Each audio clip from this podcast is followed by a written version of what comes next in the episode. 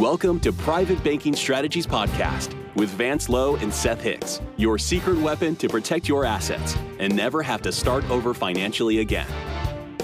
Vance and Seth help high net worth individuals, families, business owners, and investors structure an asset protected, tax free fortress for their families. Learn how to keep what you earn and use the velocity of money to create your own private banking system. Join us on this journey as we explore the secret strategies of the rich and political elite and help you take total control of your financial security. Now, on to the show.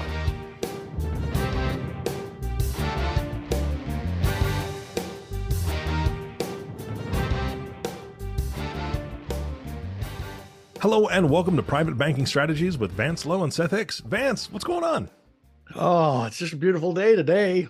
Ah, nice. I'm excited because I know the topic. I, of course, I get some notes ahead of time, and I know what you're talking about. You've kind of talked to me about this off air before. We won't get into that today, but I'm excited about this story. We're talking about a grocery store story, and Seth, you and I are kind of going to be sitting here listening, and uh, you, have got a lot of comments to to help Vance along the way. But Vance, let's get into this. All righty. You two are going to provide the expert analysis, okay? oh, boy, you're expecting a lot there, Vance, but I'll, I'll try my best. Seth, he was talking to you. okay, folks, we I'm excited about this because things about the private banking strategy world revolves around basic techniques. One of those basic techniques are setting up and running a business a lot of us out there, you know, have always shied away from running your own business. Oh, I could never do that. It's too complicated. But in fact, running a business is no different than running your personal life with your family. Uh, as a matter of fact, if you introduce a few extra principles, your family will prosper far better than uh, it probably has in the past. So the best way I can explain this, and um, my resource material today is from R. Nelson Nash's book, Becoming Your Own Banker. If it's the fifth edition, you can find it on page 15. But I want to go through this because this is the crux, and this is what he's saying. If you can understand how a business works, you understand the private banking strategy. They go hand in hand. Okay, so I want to start that process here. If we're going to start a business and we're going to start the strategy, we have to understand that we are going to be both the consumer and the seller of the same thing. Seth, Seth, what does that mean? What do you think that means? Well, I, I don't know the way that you have phrased it, uh, but we are the the operator owner, and we are, which is the lender, and we're also the user of the funds, which is the borrower. Would would be my paradigm for it. Okay, great. We're going to use a grocery store story here today because it fits all the requirements of what we're looking for. So let's say we're going to start a business. What do we have to know? What what what is part of the pre-planning? Eric, what would you think if you were going to start your own company or your own business, and if it was a grocery store or not?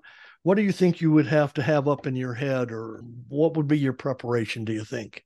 Oh, I got to find location, location, location. So that's number one for me. I want a good location and I need something big enough to supply what the needs are for the public and myself, right? So if, if you said grocery store, I needed something that's going to be large enough to house all the groceries that people are going to possibly shop for. Okay, good. And then we're going to have some have to have some expertise in that, aren't we? Oh yeah. And so most people go into business because they've been in that form of business as an employee or someone uh, under top level management or something, but they know how it runs, they know how it works, and they've gotten the idea I can do this. I can do this on my own. And so they do the research, they do everything it's going to take. And you're right, there are some certain things that we have to have. The first thing is, if we're going to be a grocery store, is location. The next is location, and then location. yep. So, because people have to have a place to shop that's convenient, that's really close to them. Well, then the next thing they look for, and the next thing we have to have is probably a building that is really neat, tidy, sharp, professional, so that people, when they come in, hey, wow, this is really taken care of. This is the state of the art or whatever else. And then they have to go inside the store and they have to see the same thing. They have to see, wow, these are fresh products. They're displayed well and the price is low. Now, all this is going to cost money, isn't it? Yeah. It's going to cost a lot of money. And so we have to be prepared to come up with that kind of money. But because we don't have that money probably on hand, we're going to have to probably go deep into debt. Have to find a banker who will supply us, come up with our own uh, collateral or whatever else to satisfy the bank, and uh, use someone else's money to start this process. So once we understand what we're doing, how we're going to do it, how we're going to put it together, and we build it, the next thing that we have to understand is that there's a difference between the back door and the front door. If we understand that process between those two, we can make a very good living with a grocery store. So let's just start and analyze one product in a grocery store. I'm sure there are thousands and thousands of different products. Let's talk about a can of peas. And this is probably has nothing to do with what the price is today because inflation has just gone nuts. Mm-hmm. But back when the book was written, it cost, uh, you could buy a can of peas for 60 cents. What is little known is that it cost the store 57 cents for that can of peas. Why do you think it's such a low margin? Seth, why do why do you think grocery stores operate with such a low margin? Well, I would think they have to be competitive. They've got to keep uh, margins low to be able to be competitive in the marketplace so the person doesn't go down to the next local grocery store and buy there. Exactly. Okay, so the can of peas sitting on the shelf represents inventory. Inventory in a business has to turn over. And in this case, we have to turn the inventory 15 times a year in order to break even. So, Eric, give me your spin on that. Why do we have to you know, roll our inventory. Well, especially with low margins, you've got to you've got to basically sell in bulk in a way, right? I mean, you've got to have a lot of people coming through the door, a lot of products being purchased so that you have, you know, all those small margins need to add up to a large amount just to pay all the bills, the electricity, the employees, all of it. Okay, so you hit it right on the head. You've got attorney's fees, you've got interest, you've got the employees, okay, you've got the cash registers, you've got all the expense just to turn the lights on for a store that you have to be able to come up with. And so by turning inventory 15 times, it's only a break even. Mm. Good news is if you can turn it 17 times, you'll make a profit. Okay, so there's some magic here that I, I want to uh, evolve in, and I'll I promise, guys, I'll turn this into the banking really, really sweet and nice. But Nelson put this story in the book for a special reason, and I want to. We're going to hit on that. So if we can turn inventory 17 times, we make a profit. If we can turn it 20 times, we can retire early. And at 20 times, something magical happens. And to find out this mag- magical stuff, I want to talk about water. Now, we have to assume we're at sea level. If we heat water up at sea level to 210 degrees, what do we have? Hot water. Just water, nothing more. Eric, what happens if we heat it to 212 degrees? Well, I'm, I'm a little I'm a little far out of school, but I think that's right around boiling. I hope. Just checking your math. okay. Is it? Tell me I'm right, please. so it boils, which right. creates steam. And now we have all kinds of power. You know, the steam engine was created. There's unlimited power at our hands when water boils. And so in business, we have to understand and know what that boiling point is. What is that magical part where our business just takes off? For a grocery store, it's 20 rotations of inventory per year because it jumps from 20, could go to 30, and could go to 40 within the year, within the next year. There's all kinds of things that happen once we hit the boiling point. So that's important for us to understand because it affects all kinds of businesses that we're in. In the past, working with uh, people in the sales industry and uh, people in new business, trying to get them to understand this part. You know, we put in 85% of the effort, we'll put in 90% of the effort and we just we're just not making it click and little do we know we give up and we only needed 2% more we only needed just to add a little more heat before the magic happens. So we have to discover that. It's very very critical in every single business. I wish i'd have known this earlier because when you start a business to try to teach people and have them plan you've got to find this boiling point. You've got to find when your business activity will really let you take off. Okay, we're going to assume in this grocery store that, that this is a guy that owns the grocery store and he has a family. Well, his spouse is going to come in and buy groceries. Now, she's got a cart full of groceries. And the whole idea here is people come in and fill up their uh, shopping carts. They go to the front of the store and they go to the cash register, check out, and go out the front door. Once that item is sold, we got to restock the shelves, buy, you know, the inventory again, and bring it in through the back door. But the question I have, Seth, and you can answer this. If my spouse comes into to the grocery store that we owns, fills up her grocery uh, cart, which door is she going to go out of? The front door or the back door? So I think she should pay for the groceries and go out the front door, Vance. Yeah, she should.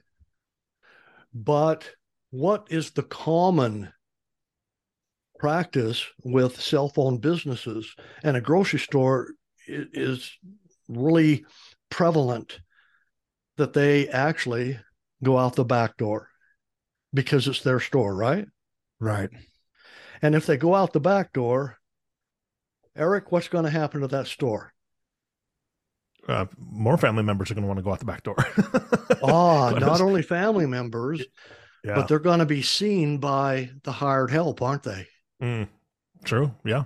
And entitlement starts to kick in. Mm. Now, I can't tell you how devastating theft is. uh, Seth hit it or started to allude to it right up front or a few minutes ago if one can of peas are stolen, it takes 20 cans of peas sold to replace one that has been stolen. That store can never reach its potential. But yet, because we are the owners, we feel entitled that we can do anything we want. And so we end up taking, you know, our groceries out of the store and wonder why we can't be as profitable uh, as possible. So, what I want to try to do is explain a different rationality of why people go out the back door. And I think you two will agree with me so that everyone else can understand. Every time we go into business, we end up having a silent partner.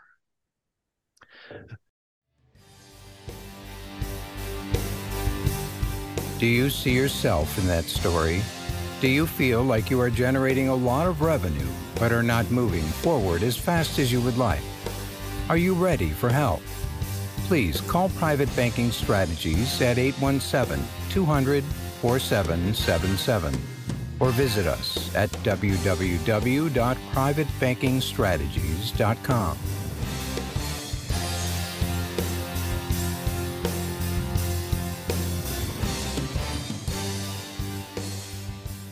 Seth, who's our silent partner?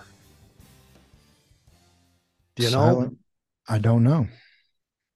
Eric?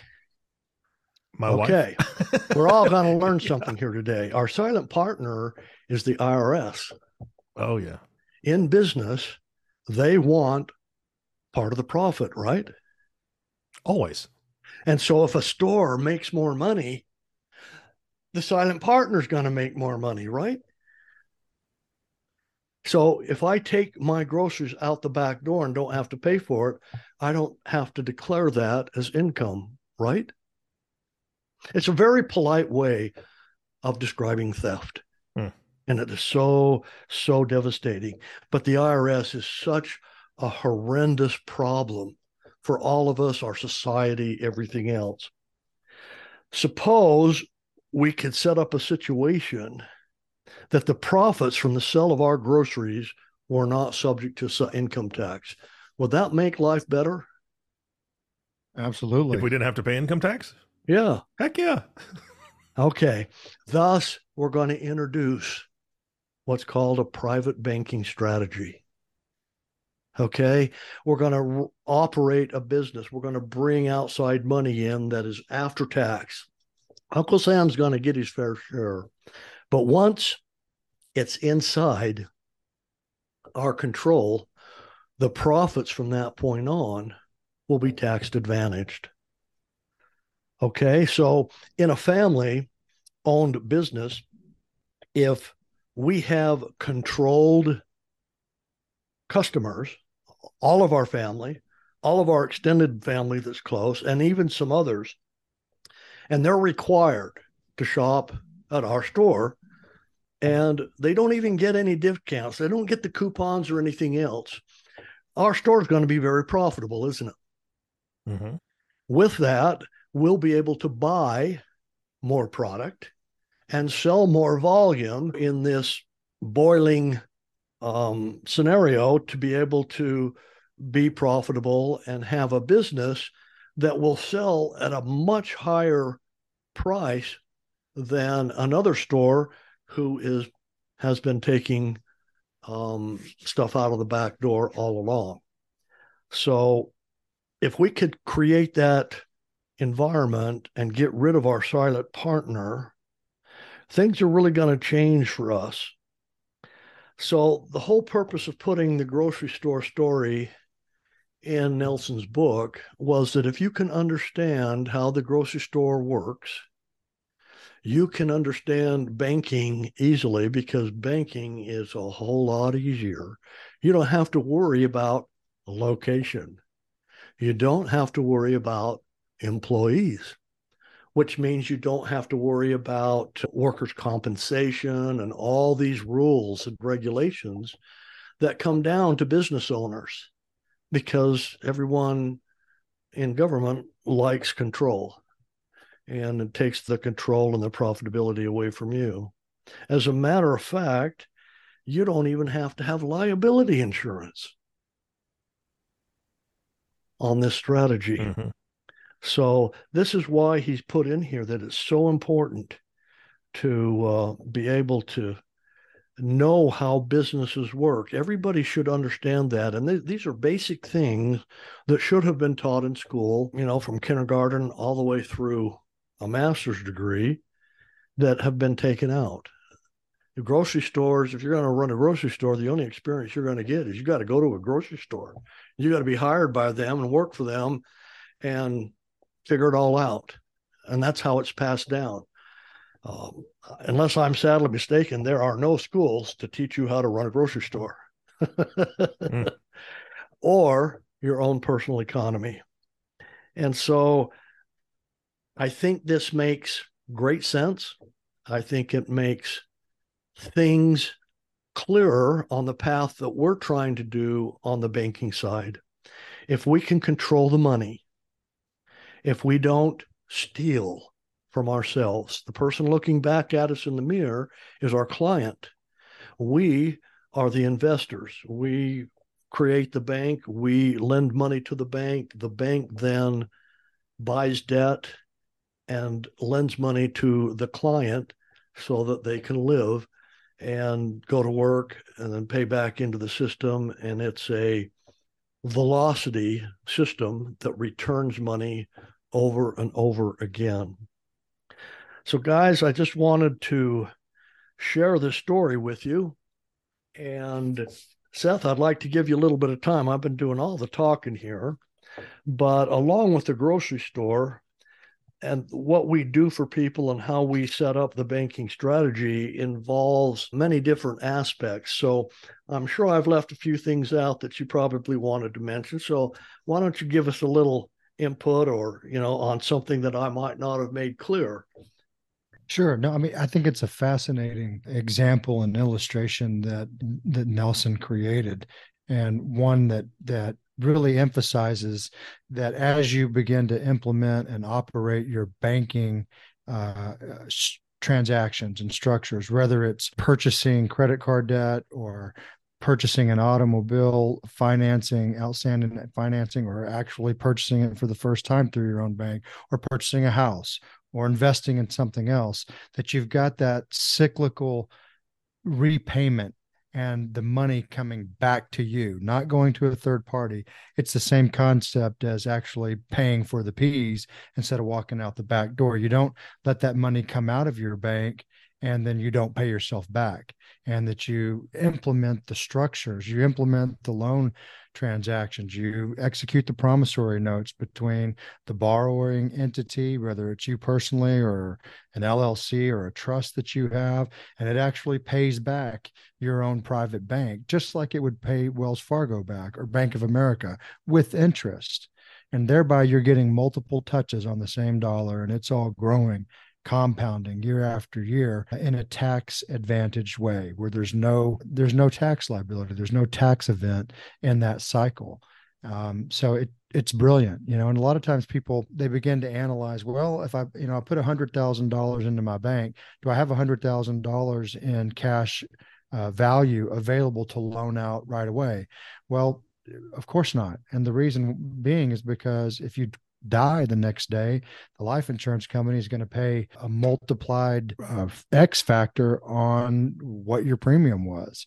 And so you're buying insurance just like when you uh, fund a new business or capitalize a new business, and you've got the location that you have to undertake the cost of that, whether you build it or lease it. You've got um, employees, you've got overhead, you've got all of the aspects of running a business where the private banking is actually much more efficient uh, by leaps and bounds. But you still have some cost of forming and funding that business. But the the the catch up or the point where you begin to go parabolic in the return on your investment is much much faster you're going to be making money much faster and ultimately set up a system that benefits you and, and your children and your grandchildren if they choose to to utilize it in a fashion that just having a business could never do. I want to jump in here, guys. It's kind of almost a an outside perspective because Vance and Seth, Vance, you, you kind of alluded to this story in one of the very first podcasts we we did together. And I didn't quite understand it then, quite honestly, how the comparison was to the private banking strategy. But what I've learned over the time with you guys is that if somebody owns a grocery store, and I'm also gonna I'm also gonna bring up a car dealership. Somebody owns a car dealership. There's a certain amount of pride that somebody has in owning that and shopping at their own store.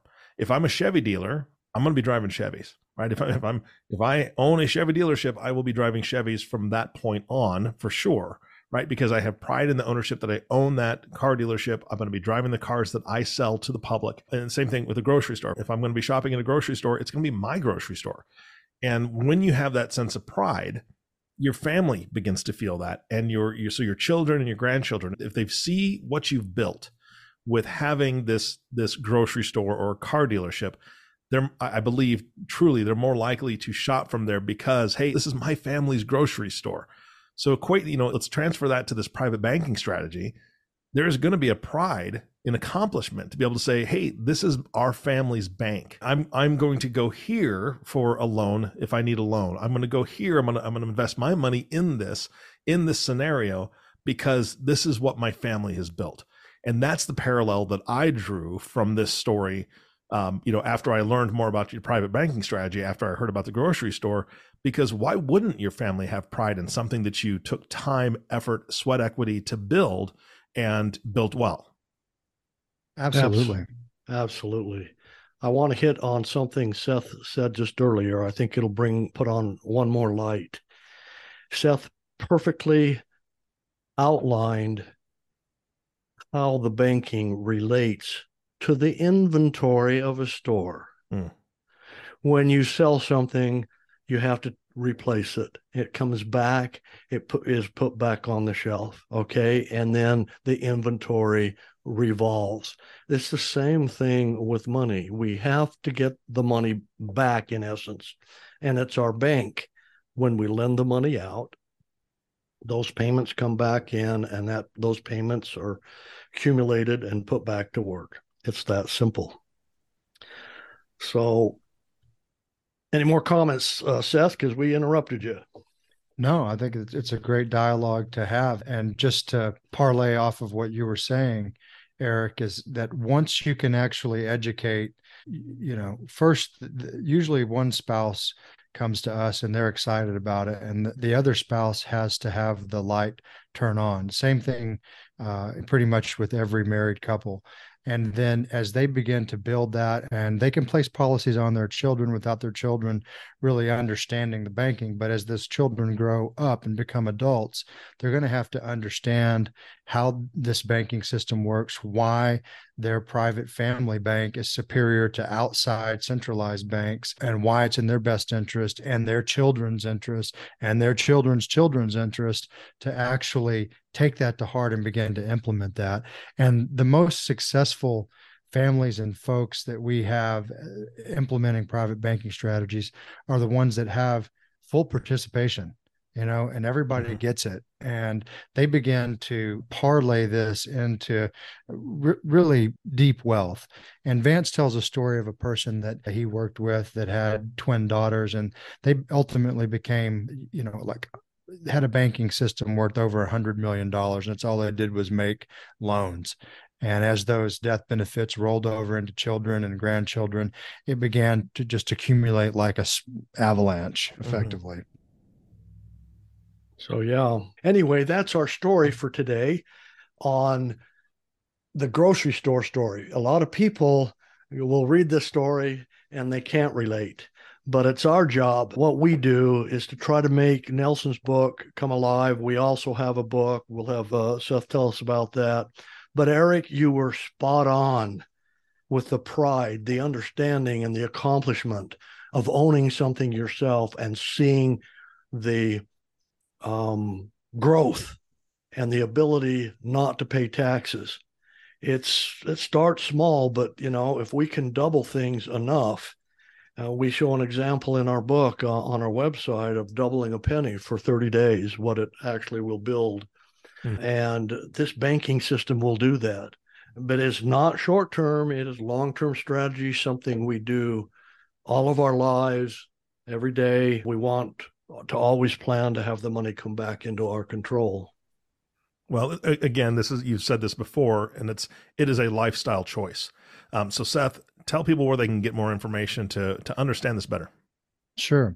You can find uh, lots of information about private banking strategies at www.privatebankingstrategies.com.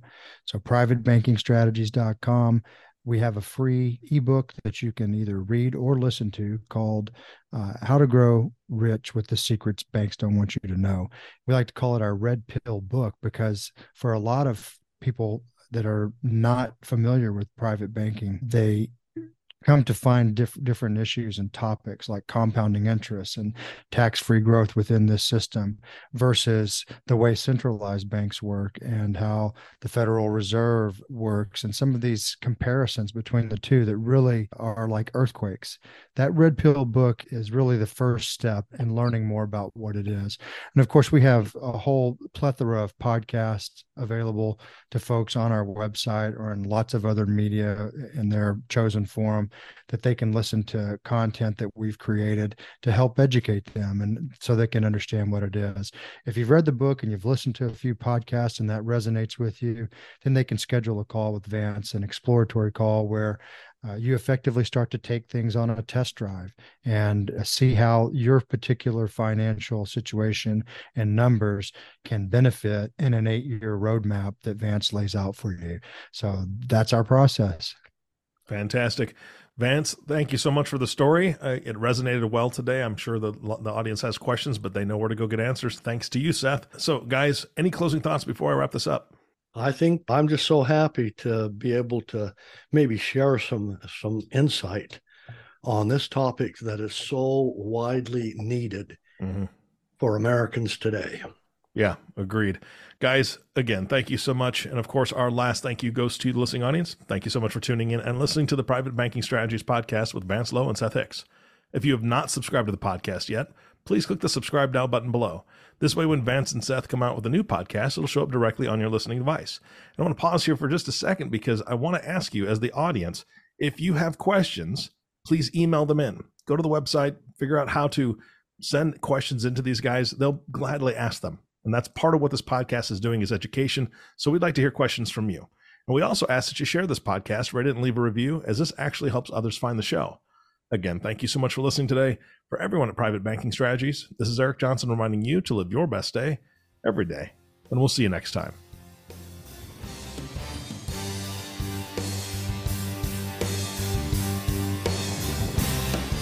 Did that story feel like it was about you? Do you feel you should be making more progress toward your financial goals? Do you feel stuck? Let us help you get unstuck. Are you ready to take action and get your own private bank? Please call Private Banking Strategies at 817 200 4777 or visit us at www.privatebankingstrategies.com. Thank you for listening to the Private Banking Strategies Podcast. Click the subscribe button below to be notified when new episodes become available. The information covered and posted represents the views and opinions of the guest and does not necessarily represent the views or opinions of private banking strategies. The content has been made available for informational and educational purposes only. The content is not intended to be a substitute for professional investing advice. Always seek the advice of your financial advisor or other qualified financial service provider with any questions you may have regarding your investment planning.